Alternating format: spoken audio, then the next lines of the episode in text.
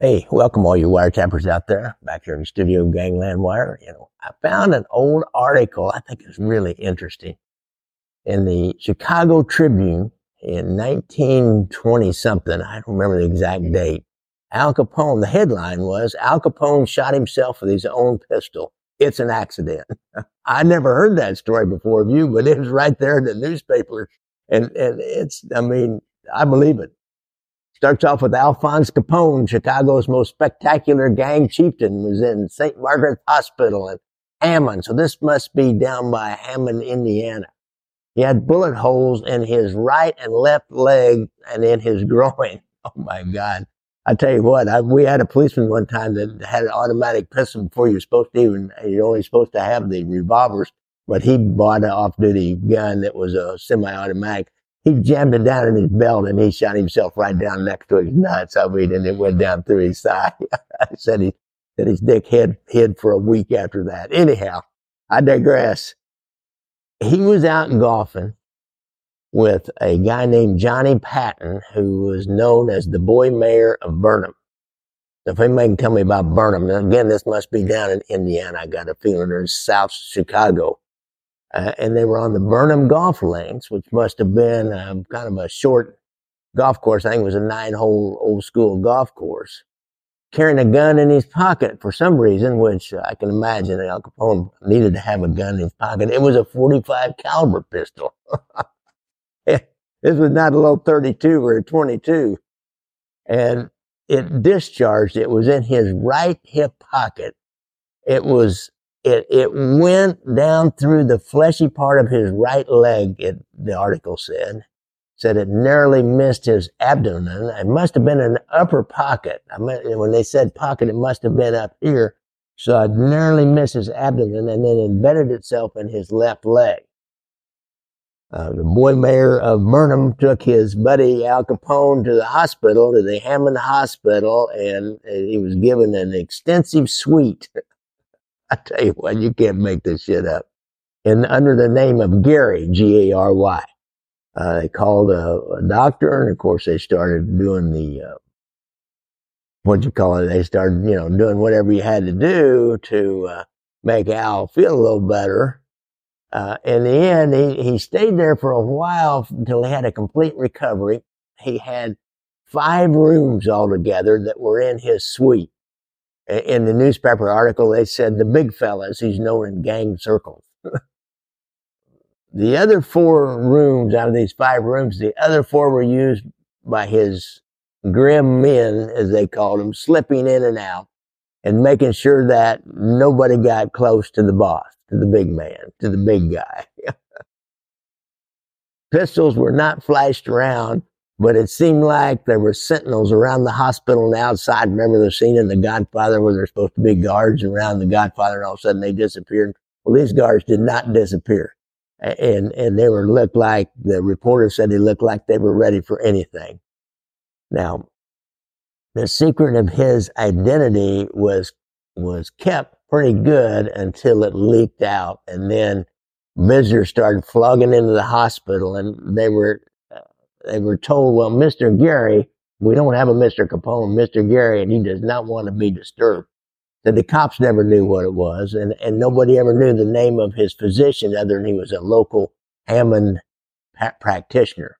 One of his guards, according to the newspaper article, was Tony Little New York Campagna, and one of the Gennaro brothers and four others. Said they were known in the cryptic language of their own circle as La Cava, Filco, Perry, and Marcus. The scene of the accidental shooting was a golf course. It was a track, it was a forest preserve leased out not long ago at this point in time to the park board of Burnham. And Burnham is a small village and which is controlled by this guy, that's a mayor and strong man named Patton that was playing golf with the big boy. You know, I heard another story and I think I even uh, reported on this one time where Al Capone and uh, Jay, Greasy Thumb, Jake Guzik, and uh, Machine Gun Jack McGurn and Killer Fred Burke or Fred Killer Burke were playing a game of golf and, and they were playing it for $500 and Capone and Guzik won. They were shooting like in the 60s for a nine round, nine hole round. I mean, Jesus, I, I can play better than that. Um, but anyhow, Capone was a was, was a pretty inveterate golfer. It sounds to me like I don't know many other stories. Any of you guys out there know any other stories about Al Capone playing golf? Um, put it in the comments. I think it's really interesting. Now, this clubhouse and this golf course uh, was controlled by the mayor, as I said, uh, a guy named, uh, what was that guy's name? It was uh, Bill, I think. Um, uh, Johnny, Johnny Patton, the boy mayor of Burnham, he used that clubhouse as a gambling parlor and um, speakeasy and uh, a roadhouse, as they called them back then. We used to call those anything out in the county was a roadhouse. And we called them buckets of blood. Anyhow, uh, so this is just another little thing out of the story of Alphonse, the big guy, Capone, and playing golf with the boy mayor of Burnham. Uh, very interesting. I, I, tell you what, this Al Capone was, uh, he is the, one of the most popular, next to Gotti, he is the next most popular person on Facebook. If you can go by clicks, it's, it's just crazy. And there's been so many books written by him that have really gone into his life with a fine tooth comb and there's hell there a new and real academic, really thick book released released just about the time about the time I started this podcast. Because when I created my Kansas City Mob Tour app, I noticed that there was a Chicago app a tour, and it was only of Capone sites. And so I got hold of that author, Jonathan Eig was his name, and he said he didn't know, he didn't do it. So I, I figured it out on my own. But, uh, you know, just one more of the many little gang stories that we'd like to put up here on uh, Gangland Wire. So be sure and check out the Facebook group. There's 50, over 50,000 people in it. Get a few arguments once in a while. We get uh, uh, no politics and, and nothing like that. No, if you start harassing or bullying anybody, you start calling them bad names, you know, we just block you. Uh, I am the dictator. I am the boss on that uh, Facebook group. So get on there and you have any problems, get hold of me. And I'm on there a lot. I have two co-fellow administrators that help me out with it. If, um, if you uh, want to learn more about Kansas City Mob stuff on Amazon, I have my movies, Gangland Wire, which is about really how we got into the skim and the skim investigation, the skim from Las Vegas, uh, from the Kansas City viewpoint. You know, that movie casino would never really, they might not have done that investigation, at least not the way they did it, had it not been for a little microphone hidden in a Kansas City, not in a corner store, but in a uh, pizza place, a, a, a lounge, Ross Strada's lounge. And I had my other one about the mob war in Kansas City, which I was right in the middle of, Brothers Against Brothers, the Civella Spero War, both on for rent for $1.99. I got my book out there on, uh, as a Kindle's 499 and you can click on the links at the top of the transcript I used and it'll go to a uh, YouTube or another Vimeo page and you can hear the actual wiretaps that hear the actual guys talking.